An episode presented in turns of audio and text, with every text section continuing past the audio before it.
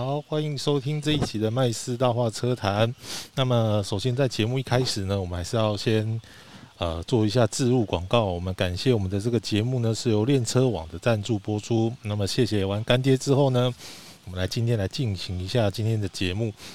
那很多观呃听众可能会觉得说，诶，最近好像比较更新的频率没有这么样的勤啊。那主要也是因为疫情的关系，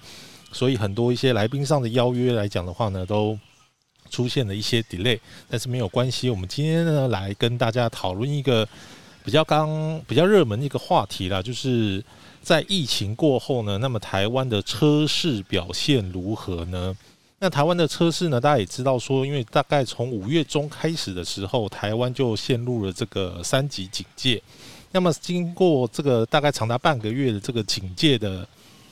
的一个措施之后呢，台湾的车市呢也的确出现到了一些的影响。那么许多的这些汽车媒体呢，它也开始有公布了一些所谓的这个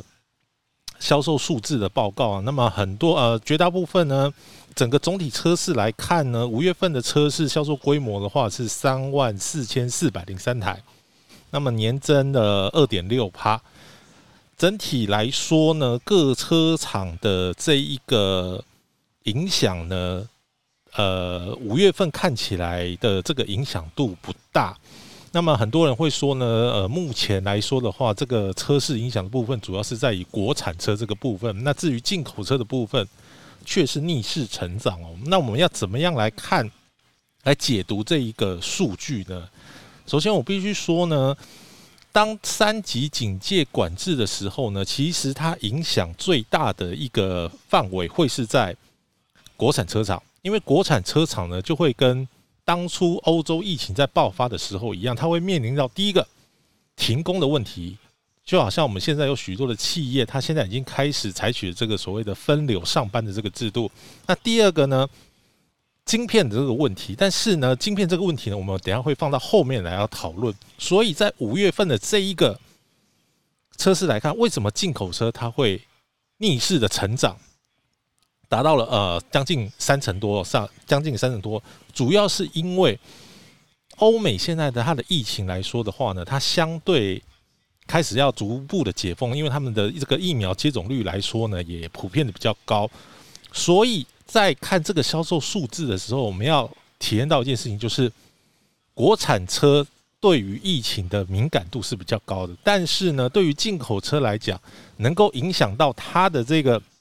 销售表现的这个数字呢，其实不会放在五月份，因为你现在五月份其实消化的大概就是台湾之前大概是过完年之后一二三四月的这一个交期。那在台湾的车市来说的话呢，通常日系车来说的话呢，等车期大概在两个月到三个月。欧系车的部分呢，呃，不一定，这个车种不一，大概它的交期都会在你下订单之后，它所谓的得定嘛，得定之后呢，它大概有可能快的话四个月或是三个月就来了，那慢的话到半年甚至半年更久的这个情况也都有可能发生。所以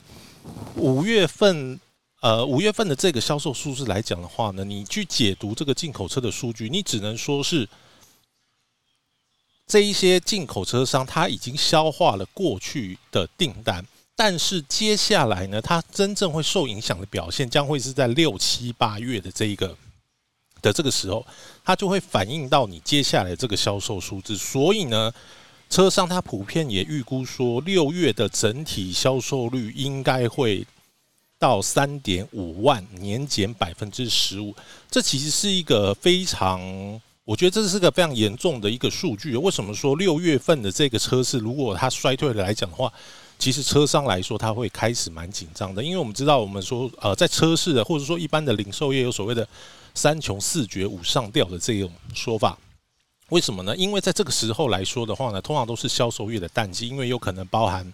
呃，你要缴税啦，或者是说你该买车的时候，你在过年前的这一段时间，你已经都买完了。所以在这几个月来讲的话呢，通常就是所谓我们俗称的所谓的淡季。可是你不要忘记喽，在车上来讲的话，它每年都有几个比较重大的一个促销的一个时段。我们之前的节目有跟大家说，诶，你要在什么时候买车，你才更容易买到便宜的车子？其中我们有提到一个很重要的时段是什么时段？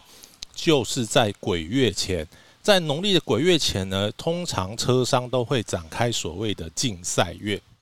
在这个竞赛月的时候呢，车商就会拿出比较多的促销方案。在鬼月，因为台湾人一般都不喜欢在鬼月交车，就在农历七月的时候交车嘛，所以在七月的时候呢，车厂就会进行所谓的暑休啦，或者是说呃奖励这些所谓的 top sales 到国外去旅游的的的这样的一个行程。但是今年的农历七月呢，是落在国历的大概八月左右，所以你看哦，如果落在国历八月左右的时候，接下来六七月的这个月份，大概就是所谓的竞赛月要准备开始的时候。可是如果说依照现在疫情还是一样进入到三级警戒的话，相信对于这一些到展厅里面去赏车的人，他的人潮也会相对的较少。当然，我们知道说现在很多的东西它都是呃可以在网络上面订购的。可是毕竟汽车这个产品，它是继房地产之后，它是第二啊，它有可能是第二高的一个呃消费品。所以呢，即便说我们到展示间，也许我看到这台车子，它可能不是我要的配备，或者是说这个颜色也不是我喜欢的。但是台湾人在买车的时候，还是习惯怎么样？到展示间去看一看啊，去摸一摸。去体验一下它实际的这个乘坐状况如何。所以，当你不管是进口车还是国产车来讲话，当我的因为疫情的关系，当这些消费者他越来越不想要亲自到消呃到展间去看这台车子的时候，连带的就会影响到他陆续想要下定的欲望。就好像呃，除除非啦，除非说你今天是要买的，比如说像法拉利的这种所谓的 SP One 这种非常特别的车子，台湾也没有实质可以看，你就是你喜欢你就下单。当然，这是另外一种呃所谓的特例。可是你不管说你是要买酷咖啦，要买你上，要买 Toyota Rav4 什么之类的，你还是会想要看看说，哎，这个颜色怎么样？这个坐起来舒不舒服？这个呃置物箱的空间大不大？所以呢，在这样的一个情况之下呢，五月份对于进口车的冲击，我觉得来讲话是相对较小的。它真正会影响到，其实反而是在六七八月这几个月之后呢，它才会开始慢慢的把这一些的。影响里面呢，然后他开始才会做出反应。第二个，我们现在常常讲的就是说，很多的这一些呃汽车媒体，他也开始讲说，是说这个晶片短缺的问题哦。但是我觉得这个问题其实说起来有一点点尴尬啦，就是我们知道说，其实像国外有一些车厂来讲的话，这个晶片的问题，他们都反映说，就是他们会透过什么样的一个方法来应应这个晶片短缺的问题，就是他把所谓的。ADAS 像类类似 ADAS 或者说自动驾驶的这个功能来讲话呢，它先把它拿掉，因为我们知道你的车子不管是你要进行五 G 的联系，或是所谓的 V to V、V to Anything 的这一种沟通协定来讲的话，你车上都必须装载非常多的晶片以及感知呃感测器来去啊帮你判断路呃路况啊，或者说去操控你的车子。因此呢，在某些车厂来说的话呢，既然我的晶片拿不到，我的晶片有可能会短缺的情况之下，它现在就开始推出了所谓的减配版的这样的一个车型来去面对这样子的状况。可是这样子的，呃，为什么我会说晶片短缺的这个问题，好像短时间对于国产车没有没有所谓的影响？因为呢，其实，诶，我觉得这个说起来有点尴尬了，因为。我们国产车相对于来讲，这一些所谓的自动驾驶或是 ADAS 的这个部分来讲的话，它可能用的晶片也没有这么多啦。当然，另外一方面，我们可以比较正向来看，就是说，全世界这个晶片最大的生产国其实就是台湾嘛。那你国产车要跟台积电或者是其他的这些晶圆厂拿晶片来讲，车用晶片来讲的话，相对来讲，它就比较不会跟。外国车厂一样来的这么样的可能会更更直接一点点啊，但是我们知道其实国产车它讲究是个经济实惠嘛，所以可能在这些晶片的短缺上面，可能在国产车的这个部分来讲的话，它用不到这么样多的一个晶片。那我觉得这一个来说的话呢，可能短期间在台湾啊，对于尤其是国产车来讲的话，它的冲击来说并不会这么大。但是我们还是回过前面的这个说法，就是。你当你这个车辆在进入到所谓的竞赛月的时候，我觉得这个时候各车厂就会拿出真本啊，就必须要拿出真本事来了。那除了这个汽车之外呢，我们也来谈一下摩托车哦，就是呃，摩托车车厂呢最近它的这个促销动作其实也蛮频繁的哦。因为为什么呢？因为我们大家知道，就是说按照过去的常规来说的话呢，七月的这个部分通常就是所谓的摩托厂的一个销售的旺季。为什么？因为很多的高中生他已经要面临啊进入到十八岁了，他的这个阶段，他准备要去考大学。考完大学之后呢，许多人会购买他生命中的第一台摩托车，所以七月份的这个时候呢，他对于摩托车的这个销售的状况来说的话呢，这也是他们每一年啊，就好像我们百货公司周年庆一样，七月就是摩托车厂一个相当重要的一个。一个月份，所以我们呃看到了像光阳啊，它之前就推出了这个所谓的 KRV，那么 SYN 来讲话，那更不用说了，它也推出这个所谓的 DRG 的这个小改款，还有这个 Jet 的一些车系来说的话，在这边我要特别提到一个比较有趣的现象哦，就是呃，我要把这个三洋这这一家车厂拿出来讲哦，因为其实三洋过去来讲的话呢，自从吴清源接手之后。过去很多人来说呢，其实吴清源他毕竟是做房地产出身的，所以很多人说，其实他对于汽车销售或者机车销售的这一块，他好像不是这么样的重视，因为他本身他不是汽车这个背景出来的人。但是你不得不佩服他一点，就是说，即便说他是做房地产起家的，但是至少从不管你是从从张家开始啊接手经营之后。接手经营后，或者说到吴清源接手经营之后，的确，三洋的这一个市占率，在从过去最低最低最低的时候，从这个市占率九爬到现在到五月份的这个销售量，它既然已经超越过去，就是长期长期处于龙头地位的这个光压，这个市占率超车呢，就好像过去呢，我们大家都知道，其实车坛的销售龙头就是 Toyota 嘛。如果说你今天有一个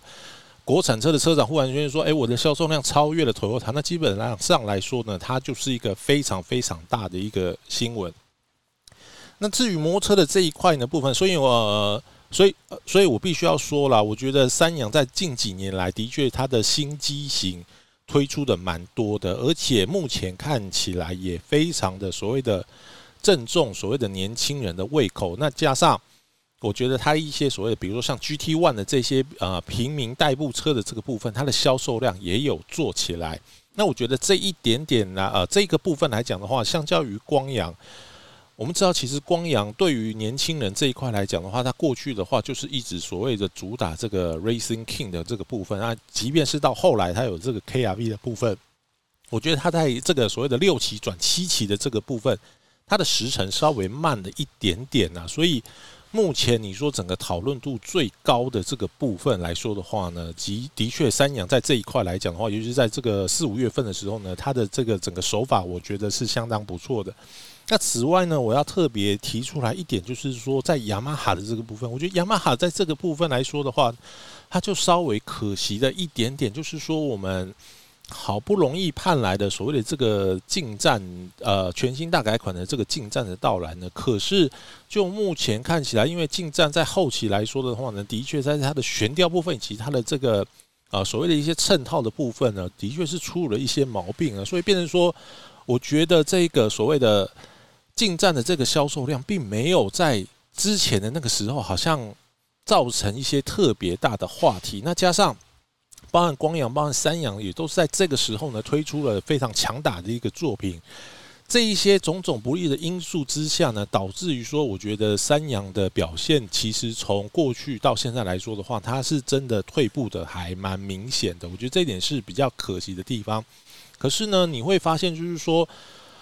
啊，台湾三叶呢，在在后来的时候呢，它也开始呈现了一些所谓的。人事上面的改组来，我们知道说他之前的这个武田社长吧，应该算是社长。那他之前其实任满之后，按照这个日本商社的这个习惯来说的话呢，他就是要回到回到台湾去，呃，回到日本去呢，去再去做一个述职。那通常呢，通往日商这个企业来说的话，他们回到日本大概就是要准备要等等退休了。那后来日本也换了一个新的社长过来呢，结果呢？这个社长呢，他也对于台湾的销售状况呢，他有一套自己的想法了。他觉得说，无论是在这个传销模式，或者说在人员的运用上面，他可能觉得说，哎，过去来说的话，稍微保守了一点点呢。那么到了后期来说的话，结果呢，这位社长呢，他还改革不到一年的时间，他又被调走了，他要被调到海外去了。那后来又换一个新的这个社长过来，可是就在这个时候呢，诶，这个已经被调走这个武田董事长，既然又回到台湾来当副董事长，那对于台湾商业来讲的话，台湾商业以前其实是没有所谓的副董事长的这个这个职衔的啦。那因为这个副董事长的回归之后呢，感觉好像雅马哈的这一个更新的速度又好像又回到过去的那段时间了。那不过我们最新的消息就是武田董事长他的这个呃副董事长他的任期又结束了，所以呢，现在的确又是这个新社长的一个一个时代啊。那么这个新社长。感觉起来是比较有积极的，想要在这个销售上面去做一些建树的，所以我们发现就是说，他也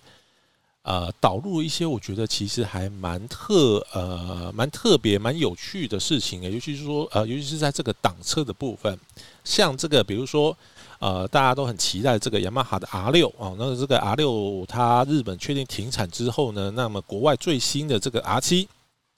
台湾三业也表示呢，它将将在今年的第四季的时候呢，就可以导入到台湾。那当然，这个是所谓的大型重机的部分。那对于所谓的白牌重呃白牌挡车的这个部分，过去台湾三业它也不是很想要经营这一块了，因为他们就觉得说，我好像把速克达卖好之后呢，我就有过去是有一套说法，就是说呢，其实。台湾商业他不想要这么样积极去推广这一些挡车来的原因，是因为呢，呃，之前一直有个传闻，就是说台湾商业有意要把台湾的这个生产厂给撤掉。那我们知道台湾商业的这个生产厂主要生产的就是所谓的速克达的车型啊。那我们现在所导入的这些挡车车型来说的话呢，基本上都是从东南亚这边进口的。所以当时台湾商业陷入一个挣扎，就是说。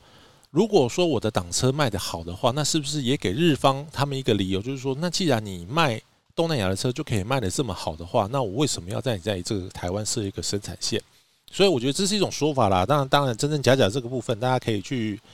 可以去去自己权衡一下。我觉得双方说的其实都有一点点道理啦。不过，我们就目前所看到来讲的话呢，像是比如说在轻档车的这个部分，像过去大家只能跟水货商买的这个 R 十五的部分。诶，雅马哈他也说要进，那包含 R 六部呃 R 七的部分，它也要进，甚至的连这个小朋友所骑乘的这个小型的越野摩托车，这个 P P 五零，台湾生意说他也要卖。那当然，这个 P 呃这个小型的摩呃越野车来说的话，这个是不能挂牌的。那可是就是。对于一些小朋友，他可能哎，从小我就想要训练他变成一个车手，或者说我想要让他有一点点事情可以做的话来讲的话呢，在国外的确蛮多的这一些所谓的骑士家庭呢，会透过这样子一个小摩托车来让小朋友从小就接触到路感。那过去这个这一块市场来讲的话，台呃台湾商业它是不屑去经营这块市场，因为这个市场毕竟很小。但是呢。台湾三业，他既然就觉得说，好吧，那既然如此的话呢，我也想要来卖一下这种所谓的这种所谓的小摩托车，或者是说在这个轻档车的部分。当然，轻档车的部分呢，不止台湾三业有兴趣，连 Suzuki 呢，他也说呢，他也想要去啊做这个白牌轻档车的这个部分呢。那我觉得在这个部分来讲的话呢，我觉得在下半年的时候呢，我觉得在轻档车的这个市场，我觉得会更加的热闹了。那我觉得。这也是一件好事啊，因为我之前看新闻哦，他就说我们的邮差，你知道过去大家对于邮差的这个印象就是说，哎，他骑着野狼嘛，或者说我们的这个警察的部分，他有时候会骑着野狼去执行呢。可是到后来呢，我的好朋友加菲猫，他就说他去上警政安驾的时候呢，他们发现到一件事情，就是什么，很多警察局现在那个野狼的车子都没有人要骑了，为什么？因为新来的警察没有人会骑挡车。大家都想要骑这个新的这个呃速克达去执勤了，所以变成说那些车子来讲话呢，就没有人要去骑了。那这个部分来说的话呢，我觉得就稍微呃稍微可惜一点点啊。不过我在这边也是要肯定一下台湾三叶的这个部分，就是说。呃，台湾过去来说的话呢，对于摩托车，大家对于摩托车印象就是所谓的速克达、速克达、速克达。那么好不容易真的有人他愿意想要认真的经呃经营这一块，不管是白牌或是黄牌或是红牌的这个重机，尤其是在挡车的这个部分，我觉得这是一件好事的。那么也许就是说，在现在整个速克达的市场呃两洋的这个夹杀之下，也许台湾商业它可以借由这个所谓的。呃，挡车复兴运动吧，挡车复兴运动之后呢，它可以重新找到它的一个新的一个蓝海的市场，这也说不定。那个扣除掉这几个车厂来说的话呢，另外一个呢，呃，可以稍微提一下的呢，就是本田啊。那么本田其实本田目前它也面临到一些状况，我觉得它所面临到的状况其实跟台湾三叶也是蛮有呃蛮像的啦，就是。因为在汽车的这个部分来说呢，我们以前在车界常常说呢，哎，其实台湾本田它就是靠着 CRV 一车养养全场嘛。可是，在二零二零年的时候呢，出现一个非常有趣的事情哦，就是摩托车的这个销售的成绩呢，可能比四轮的这个表现都还要来得好，所以这也导致成就是说。诶，那你通常一个企业就是说，诶，那既然你这一个部门表现非常好的话，我是不是要扩大对于这个摩托车的投资呢？可是台湾本田似乎却做了一个不同方向的一个思考模式啊，他就觉得说，诶，你过去这个重机卖的这么好，是不是你都是改采低价策略？那你改采低价策略来说的话呢，会不会就是？有损我的这个品牌形象呢，因此他们在二零二一年开始呢，他们也在对于重机的这个部门稍微去做了一些改组，而且就我了解说的呢，他们对于现在的营销策略来说的话呢，就会采取比较保守的一个态势啦。虽然说呢，在今年初期的时候呢，他们也上市了这个 Golden Wing，那么也上市了这个 Rebel 一千一的这个新的一个车型。但是后续呢来说的话呢，呃，它就比较没有像过去前几年来讲的话呢，它会举办比较大的盛大的一个展销会。那么加上今年呃，从五月份开始之后呢，疫情变得更严重之外，